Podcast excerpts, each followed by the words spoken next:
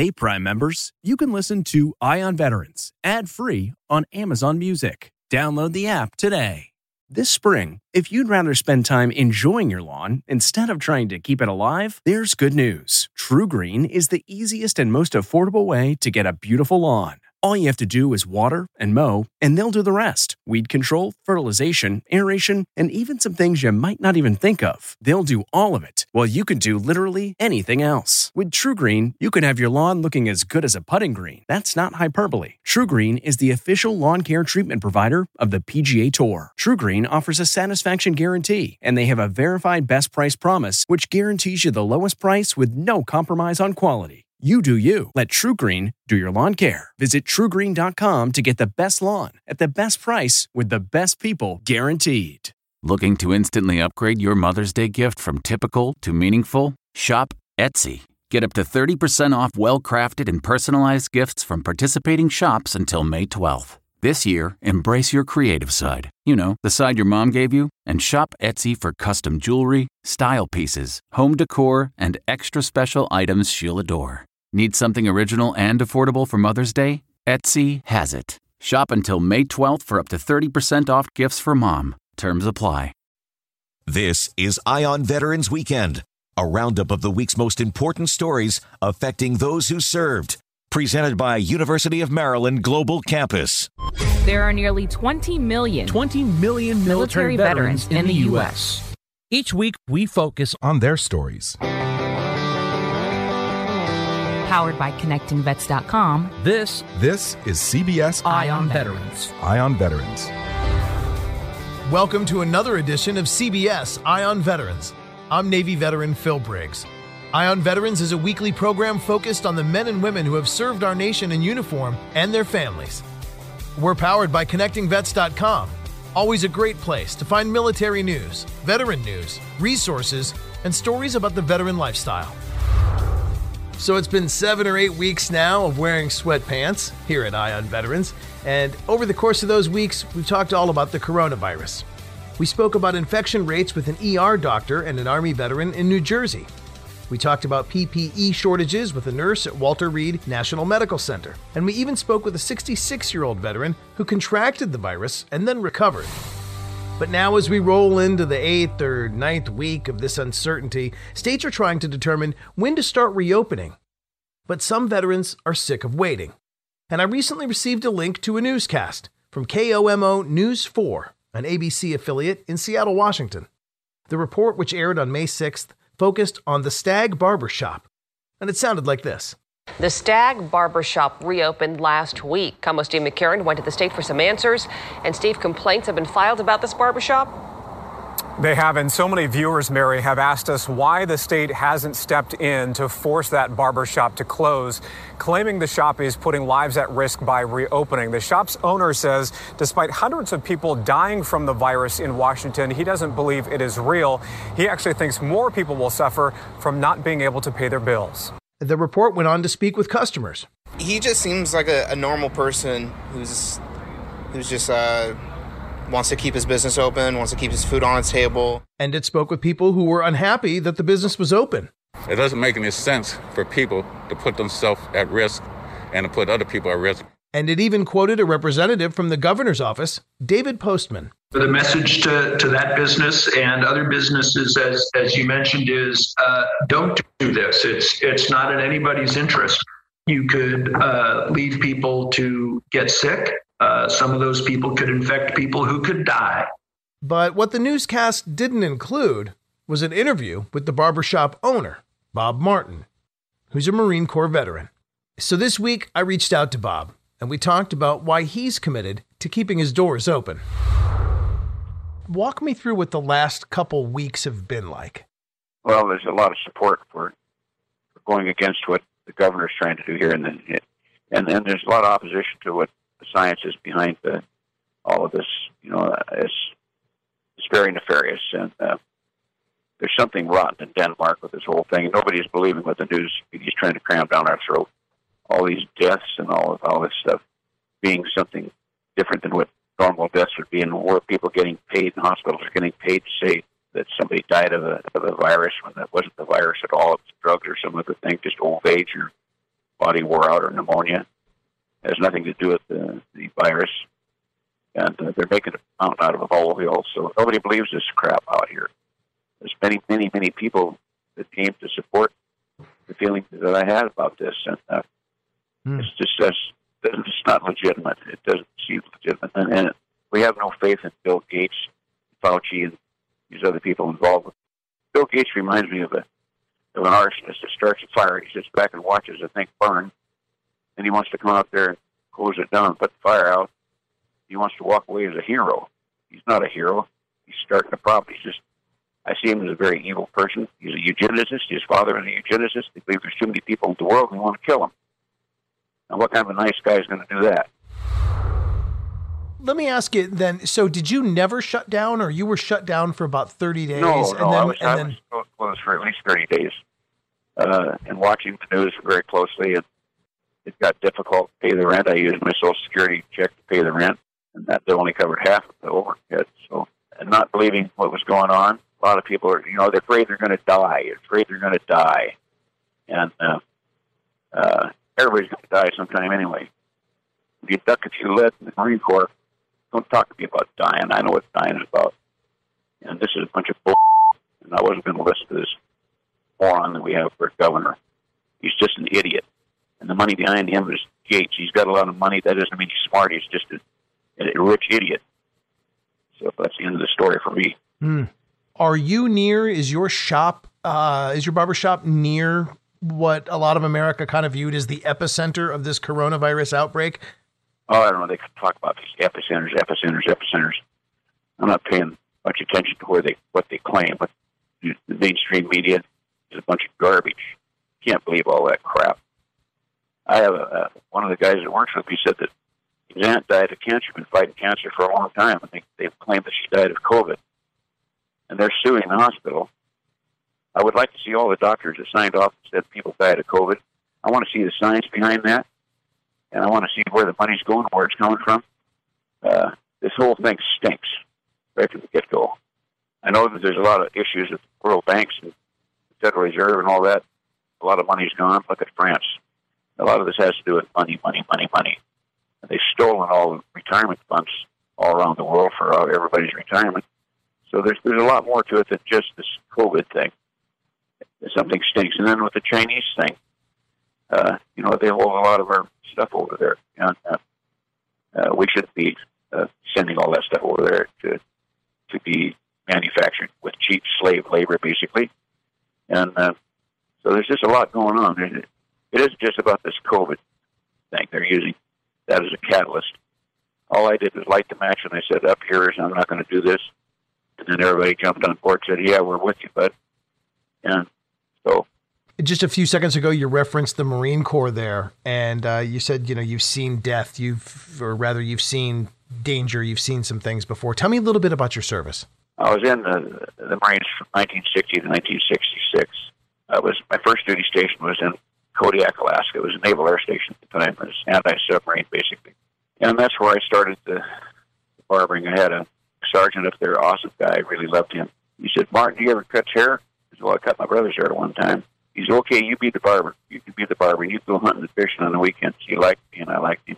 so I was in the headquarters section then. And well, I got back to the line company, which is Camp Pendleton, California, and uh, we trained, trained, trained, trained. I remember before Vietnam, we had to go. Actually, we sent people over there as advisors. They called them.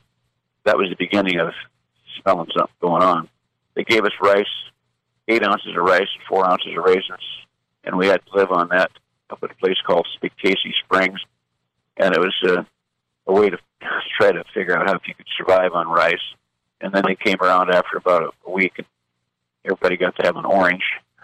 anyway, that was an interesting time. But uh, shortly after that, I went down to uh, Cuba to take the missiles out. That was in '62, November '62, and uh, uh, it was a kind of a harrowing thing to see an awesome fleet down there with airplanes, and ships, and submarines. So I was on a APA called the Renville, and it's a troop ship, and we we stopped at a couple places to just wait to gear up to figure out what we're going to do. We took 28 missiles, ICBMs off of Cuba, and uh, we didn't realize till afterwards that there's 10 more anti-personnel missiles that would have that we didn't even know about because that U-2 didn't have pictures of everything so it was pretty intense. John Kennedy uh, going head to head with Nikita Khrushchev. Became a power struggle, and uh, it it got ironed out.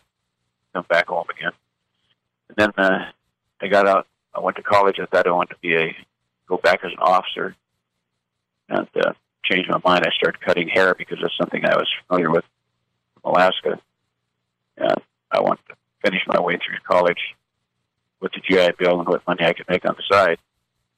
And I decided that that I liked doing what I did because it made people happy. I loved you sharing that snapshot of your service because that is so parallel to kind of what's going on now. There was a time in our nation when the government was saying one thing and maybe something else was kind of going down, and you were there on the front lines and saw what the Bay of Pigs, saw what the Cuban Missile Crisis was really all about. Maybe yeah. this time, this scary time we're in now, although it's not war related, it's COVID related, the government this, saying. This is a war. This is a war. Make, make it clear. It is a war. We're fighting to save our Constitution, our Bill of Rights.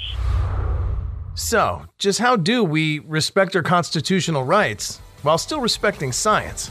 We'll talk about that with an Army veteran who's leading the charge to reopen America in Nevada when CBS Eye on Veterans returns.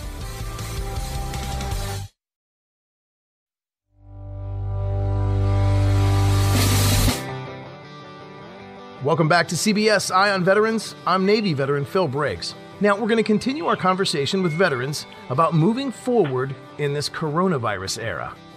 And joining me from the great state of Nevada is an Army combat veteran, a former PSYOP team member, now a warfighter rights activist, and author of the new book, Call Sign Voodoo.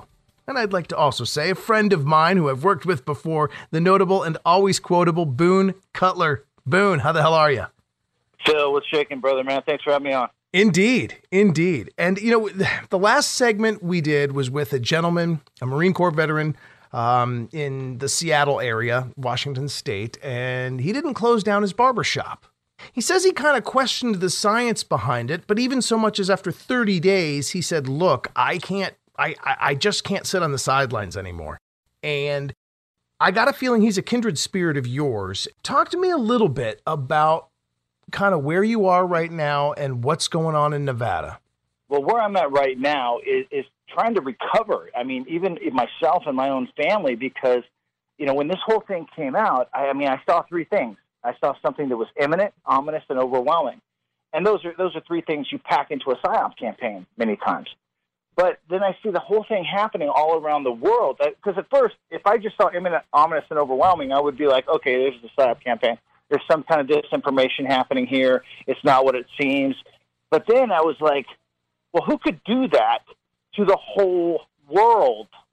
The whole world. Every government across the planet was affected. Who has that much control? I was like, there's nobody that has that much control.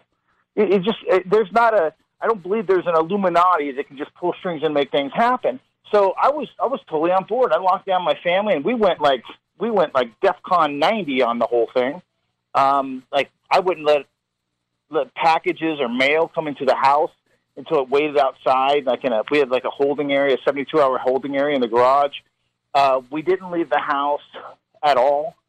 Uh, I mean, literally, we we took this thing up to as high as it could, it could go because it just really seemed like it was something that was really, really, really going to come down hard, and, and and it was imperative as a father and a husband to protect my family, mm-hmm. and and I got consumed with that, and then we start hearing this other stuff about how um, it, it just all of a sudden the numbers weren't going high, and the curve was flattened, and it was it was it was trending downward, but yet the curve flattened and it was trending downward, but people people were still kind of going, you know, getting pretty intense about the thing. And then we started looking at it a little bit deeper, and it's like, okay, wait a minute. There's a lot of hype, but then there's not anything to support it. What is supporting it in the United States is they're picking on, you know, they're picking states, New York, Pennsylvania, other places that have had really hardcore hotspots, and they're transposing those conditions on every county in every state across the country, which is totally unreasonable. I live in Reno. We don't have a COVID problem here. We've got plenty of resources. It's, I mean, we're, we're good to go. I talk to other people across the country, and they're like, "Same for me, same for me, same." If I talk to 50 people, there might be four that goes, "No, it's really bad where I'm at." But everybody else, it's like, okay, the curve is flattened, the trend is down. Why the hell isn't everybody back to work? If that's the reason we have to stay home, if it doesn't exist, then we need to get out and we need to work. Now, regardless of what people feel about the coronavirus and COVID, nobody, nobody has the constitutional right to make the American people do what they're doing right now. They just don't. So that's the other side of it. So I was willing to forego some of my some of my rights as an American to save my family in a short term period of time because I thought it was for the greater good.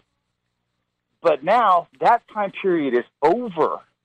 It's not that you disagree with the science. It's not that you're disputing some of the hot spots. It's not that you're disputing that any of this never happened and that we're talking like fake moon landing crap here. I mean, you agree that like there has been a serious medical issue in certain areas. You just think that hey, you shouldn't have to take the same hard medicine. No, I think everybody should always do as much as they can. I think that's just a rule in life. So if you live in New York City, well, you should do as much as you can. Now, the threshold might be lower than what doing the most you can in Reno is because we don't have an issue here. People should be working. The Tesla factory should be, the Gigafactory for Tesla should be open. Um, you know, all these, all the industries should be open. I mean, even the casinos you don't see people in casinos literally sitting next to each other at slot machines. They kind of spread out. Okay, so you make it so you have to be on every third slot machine. Why close down the whole damn casino? It doesn't make any sense. It just does not make logical sense to treat every place in the country like it is the worst place in the country. Now, I've seen some of your posts, and in fact, uh, the Facebook page recently popped up on my feed Reopen America HQ. And it says going to work is now an essential act of civil disobedience. Fight back. Going to work is essential. Stop asking for permission. Isn't it a danger to kind of incite people to break the rules, if not the law? Well, okay, what is the law? Am I asking people to break the law or am I asking people to not let themselves be inflicted by broken laws? Because the truth of the matter is, you can't make everybody stay home. You can't tell people that they can't go to church. I mean, you can tell them that, but they don't have to do it because this is the United States. And so what I'm saying, and it's not just me, I mean, this was across, we had thousands of people and at the Capitol, there was there were people from all over Nevada. There were people that drove all the way up from Vegas just so they could march on the, on the state capitol, and they did. And they said, you know what? As a matter of fact, we're not asking permission. We're just going back to work. You can do what you got to do, but we're going to do what we got to do because we got to feed our families. We just have to feed our families, and we're not having a COVID problem here. The majority of people that complied to this did so on upon their own volition to help their family. Well, the same the same principle applies. You continue to help your family. The conditions have changed. There is no longer something imminent, ominous, and overwhelming. There is something that says, "Hey, I need to make an income, or I can't feed my kids." It's about being responsible as an American what do you say to those that are like, well, you're just being selfish, Boone? What if you, what if you did, what if you were asymptomatic and you picked it up, uh, you know, on a sketchy doorknob and then you infected 10 other people? I, I say this to them. First of all, I think we all need to understand that there are people out there who are still in the same, you know, condition I was in when this thing first broke and made the news. And, and they're scared they're scared. They're concerned. They're not mean people. They're not cruel people. They're not idiots. They're not people that don't love America. They're just people that are scared and they they're still on that track. And you're probably not going to take a lot of them off of that track. So you got to let them be them. And and I wouldn't ridicule them. I wouldn't put them down because these are just scared people. And so and that's a human response. They come from different backgrounds than maybe you do or I do, and they, they're not adjusting to the situation because they're overwhelmed by fear. So we, we have to give compassion to these people. We, we really shouldn't be ostracizing them. At the same time, we got to do what we got to do. And there is a whole bigger thing brewing out there. You know, there internationally, we're, you know, we can go into the the geopolitics of the whole thing.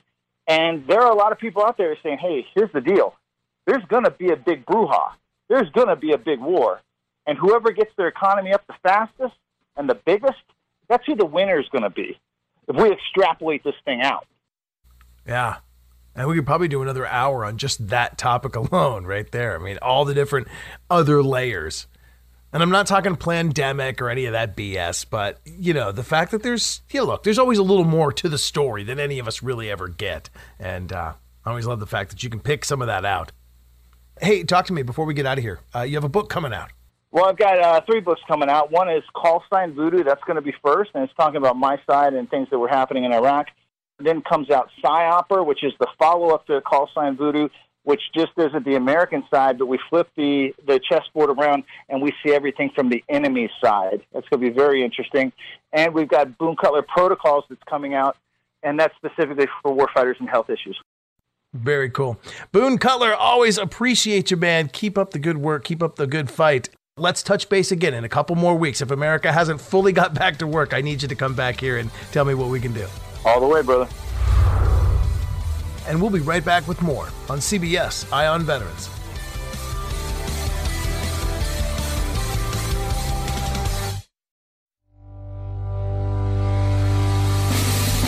Welcome back to CBS Eye on Veterans. I'm your host, Navy veteran Phil Briggs.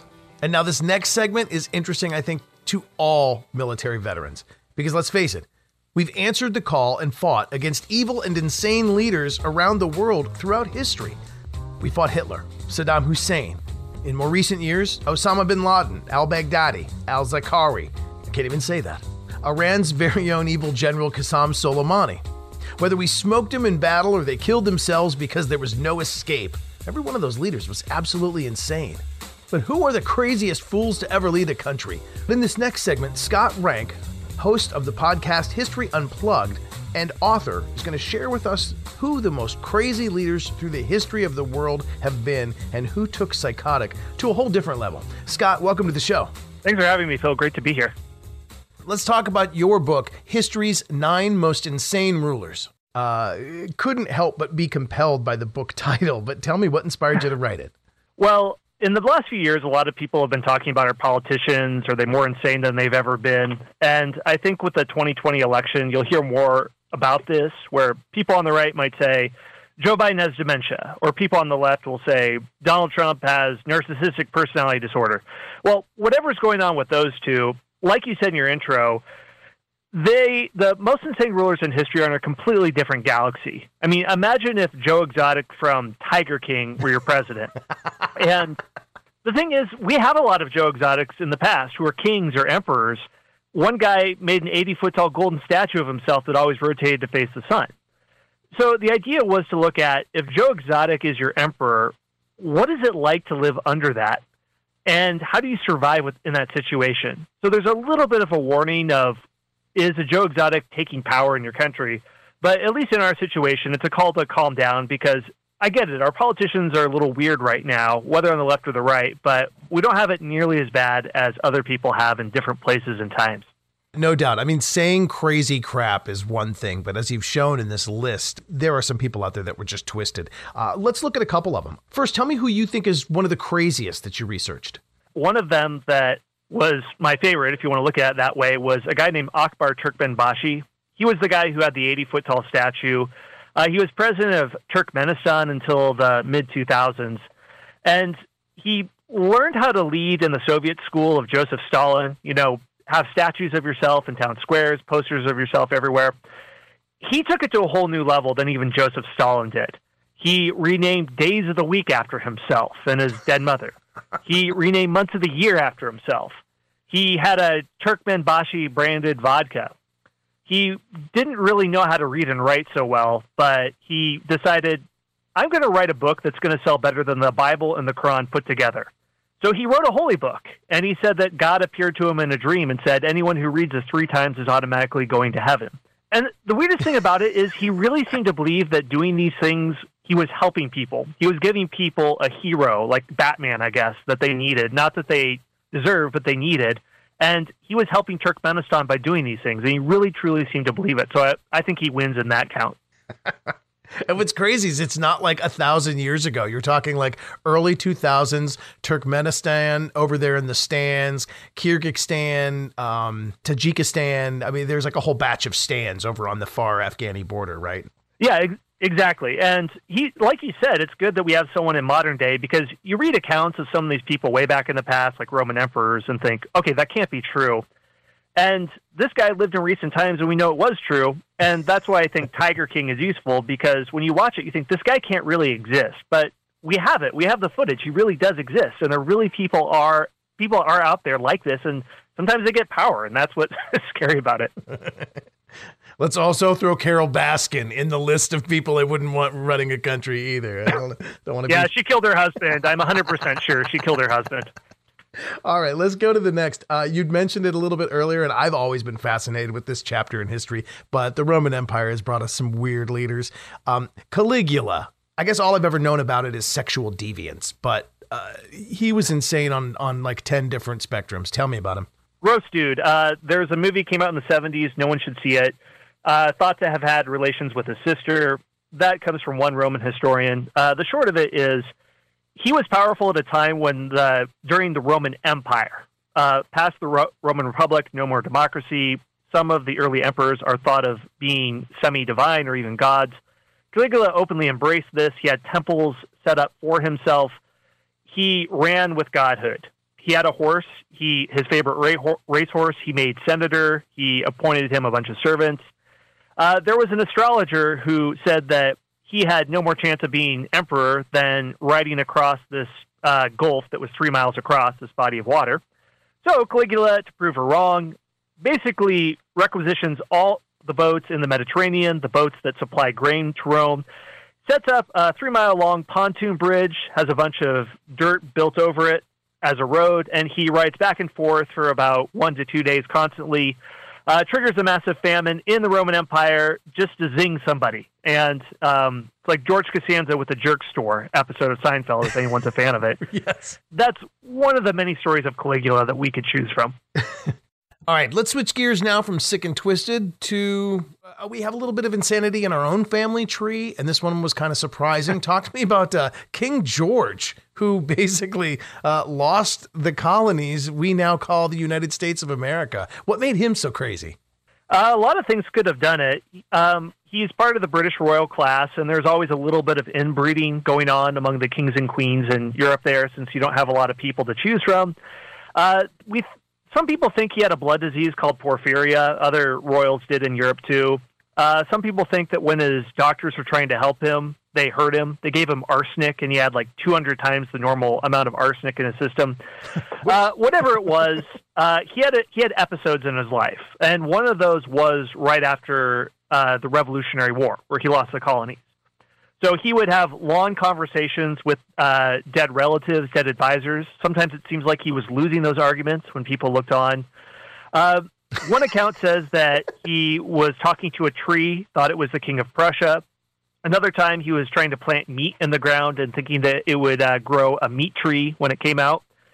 Um, but I'm, I'm going to say this uh, for George III. Um, now, obviously, I don't believe that mental illness makes somebody a bad person. Obviously, um, millions of people suffer with depression, PTSD. Um, some people, it seems like their character, they come out stronger on the other end of it. Like Abraham Lincoln, greatest wartime leader we had as president, and he suffered depression throughout his life. George III, people said about him, he never used profanity in the depths of his of his insane bouts because he personally was against it never had a mistress. I mean, you're practically assigned one when you're a king in uh, Europe in the 1700s. Uh, and also, he he came out of his spells at different times. He was a patron of the arts. He said that Baroque music helped him, so he patronized music and funded a lot of classical musicians. So, you know, there's people who you can give it to them that they weren't altogether there, but they, one could say, became better as a result of the experience. I'd say King George is up there, along with some others too.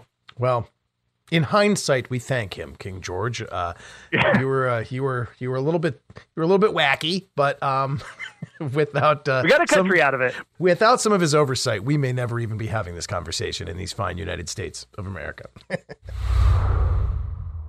You know, as crazy as that sounds, um, we're living in crazy days right now. And, you know, we're looking at how bad everything is, and everybody's kind of like comparing this to the worst of times. And I can't believe it. It's like the Great Depression all over again. It's like the swine flu of 1918. You know what I like about history's nine most insane rulers?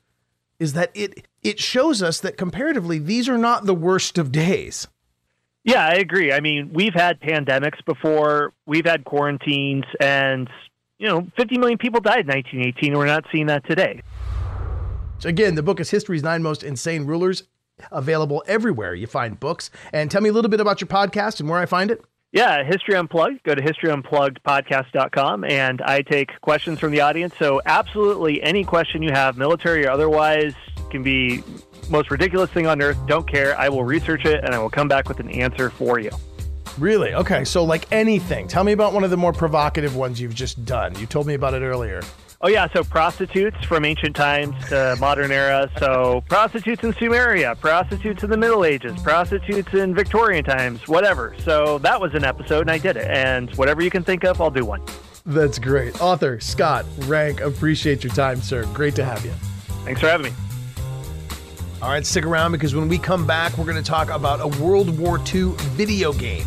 World of Warcraft goes U.S. Navy on CBS Eye on Veterans.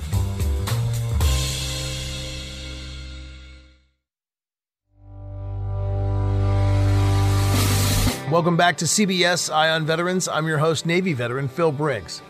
And as a Navy veteran, I'm kind of proud to talk about uh, this next segment Wargaming's military strategy video games, World of Warships and World of Tanks.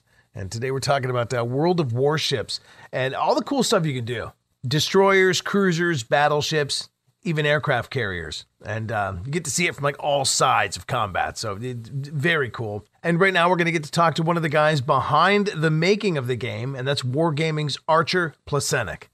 Good morning, Archer. Welcome to the show. Good morning. Thanks for having me on, Phil. Indeed. And uh, you know what? As a guy that's only played a handful of video games in my life, I have to say that I was really taken with yours. Uh, this whole World of Warships thing. It's like a combination of a video game and sort of like a history tutorial. The graphics are so cool. And as a Navy veteran myself, um, you know, I've never actually seen naval battles except, you know, in the black and white films of history. Walk me through the scenarios in this particular game when you download the game, which is completely for free, by the way, you're going to be put into a, a port environment where you're going to have access to a few ships at first, and you can choose those ships and then go into battle. And battle is going to be um, uh, 12 versus 12 players. So you're going to be part of a, a team of 12, and you're going to fight against um, uh, either computer controlled opponents at first to kind of just ease you into the gameplay, and then you're going to progress to uh, quite quickly by like by uh, a few battles you would have unlocked uh, PvP gameplay. You're going to progress to playing against uh, real opponents, and then you're going to uh, you know sink, try to sink them with your ship, and you're trying you're going to try to fulfill certain objectives on the map that you're playing on.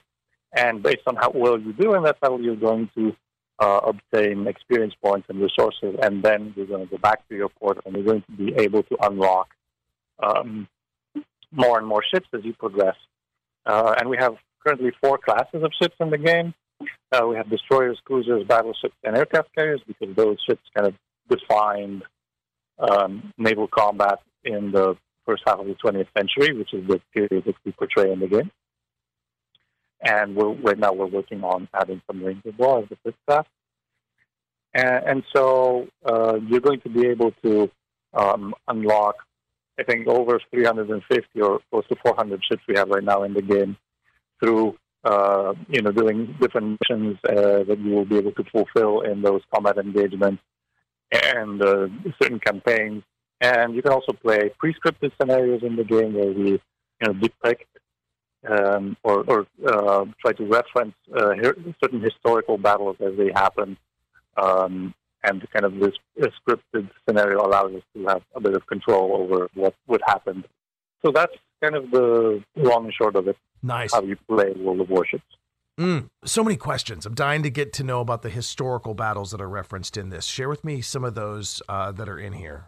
We have a night battle in um, in the Pacific against the Japanese forces that is based on an actual uh, historical battle. The, the actual name of the battle escapes me right now. Then we have um, the uh, Dunkirk evacuation uh, of the British forces from Europe, and we have a few. I think we have around about ten of these scenarios in the game right now. Very cool. A lot of the firepower, a lot of the cool parts of uh, naval battles, if you will, um, occur sort of remotely. Like you don't always get to see it as a deckhand on a carrier. Do the graphics get to show you what the actual strikes look like? And is it all sort of like, I mean, you get the rewards of both tactically moving your ship and then visually seeing what it looks like when the bombs go off? Yeah, exactly. So that, that was one of the that was one of the design challenges, exactly to make sure that that uh, people have this feeling um, of kind of um, seeing uh, the uh, the outcome of their actions and not just uh, you know doing blind fire based on coordinates. That would have been like simulation gameplay, but that's not what we were going for. We wanted to have you know a fun game, an action type naval combat game where you get to blow stuff up. So we what what we decided on doing is we gave people a kind of holistic control over the operation of the ship. Um, where you still get to steer it directly with you know your input to your keyboard and your mouse and you kind of based on that you kind of get a feel of how sluggish you know a battleship can be in terms of shifting its rudder or how how slow its its massive turn. Um, you do get that appreciation of what the ship would feel like in terms of you know operational control. And then what you can do is when you fire your guns, you can press a key and you can follow the shells, for example, and you're going to get an awesome cinematic view of you know, the shells approaching the target and then blowing it up, or or causing a lot of splashes around it in the water, much like you would have seen in the movies. And that's kind of what we were going for, this romantic depiction of, of combat while keeping, you know, a, a certain amount of realism that gives you this feeling of how ships would have uh, behaved in real life. With respect to carriers, do you get to follow the aviators along on their mission as well, and you can see the battle scenarios that they're involved with from the aerial view? Yeah. So we, we, the same applies to carriers. And we didn't want it to be like you're in control of a carrier and your planes are kind of your projectiles. You you uh, like let them fly and they fly off and you don't ever see them again. It's not what we wanted. We wanted to have the same type of experience that people are used are used to seeing in other media. So if you think of movies like Midway, for example, came out in the last year, right? When you uh, decide to launch a squadron of planes, you get control over that squadron of planes and you fly it around in formation. Do a dive bombing run or a torpedo run against a target, and you see their AA kind of exploding all around you, and you get to navigate around that. And that makes it such an engaging and, and cool experience. Oh, that sounds so cool. Now, again, I'm a video game novice, and uh, this doesn't require any specific gaming system. You download Wargaming's World of Warships onto your computer, and uh, as such, you play it over the internet. You know, it's broken up into regions. We mostly play in the Americas, but I know you can play in South America, you can play in Europe, you can play in Asia. Now, can we set up ourselves if we wanted to and engage with a Russian group? Could we play against our Russian friends and sometimes adversaries? yes, of course you can. Like, there's nothing stopping you from just uh, making an account on their server and logging in. As I said, it's just a question of of how good the connection is. Right. But that being said, our game is, is also very, very not very, but but relatively slow in terms of uh, pacing, in terms of how uh, fast things happen, and how reliant it is on you making uh, really fast moves with your mouse and, your uh, making uh, many, many clicks per second. And so it's quite forgiving if you have a slower connection, uh, more forgiving than other games like Call of Duty, for example. Sure. The game is World of Warships. Where do I find the game and how can I download it? So if you wanna if you wanna relive naval combat of the first half of the 20th century, it's worldofwarships.com. I'm psyched. I'm gonna get good at this and uh, I'm gonna free the world. That's it. I'm gonna go back to World War II and I'm gonna free the world. I appreciate you, Archer. Thank you so much. Sounds good. Thanks for having me. And that's where we'll say game over. And until we play again, you can find this episode as well as all the other ones at connectingvets.com. I'm Navy veteran Phil Briggs, and I'll be back again next week with more great stories of great American veterans. Right here on CBS Eye on Veterans.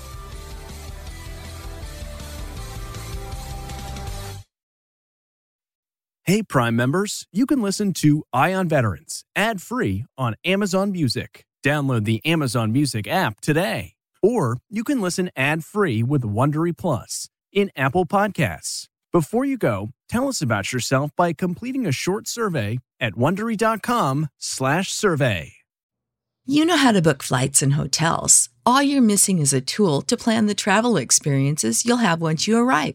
That's why you need Viator. Book guided tours, activities, excursions, and more in one place to make your trip truly unforgettable. Viator has over 300,000 travel experiences to choose from. Everything from simple tours to extreme adventures and all the niche, interesting stuff in between. So you can plan something that everyone you're traveling with will enjoy. Real traveler reviews give the inside scoop from people who've already been on the experiences you're considering. So you can plan with confidence. Free cancellation helps you plan for the unexpected. And 24 7 customer support means you can travel worry free. Download the Viator app now and use code Viator10 for 10% off your first booking in the app. Find travel experiences for you. Do more with Viator.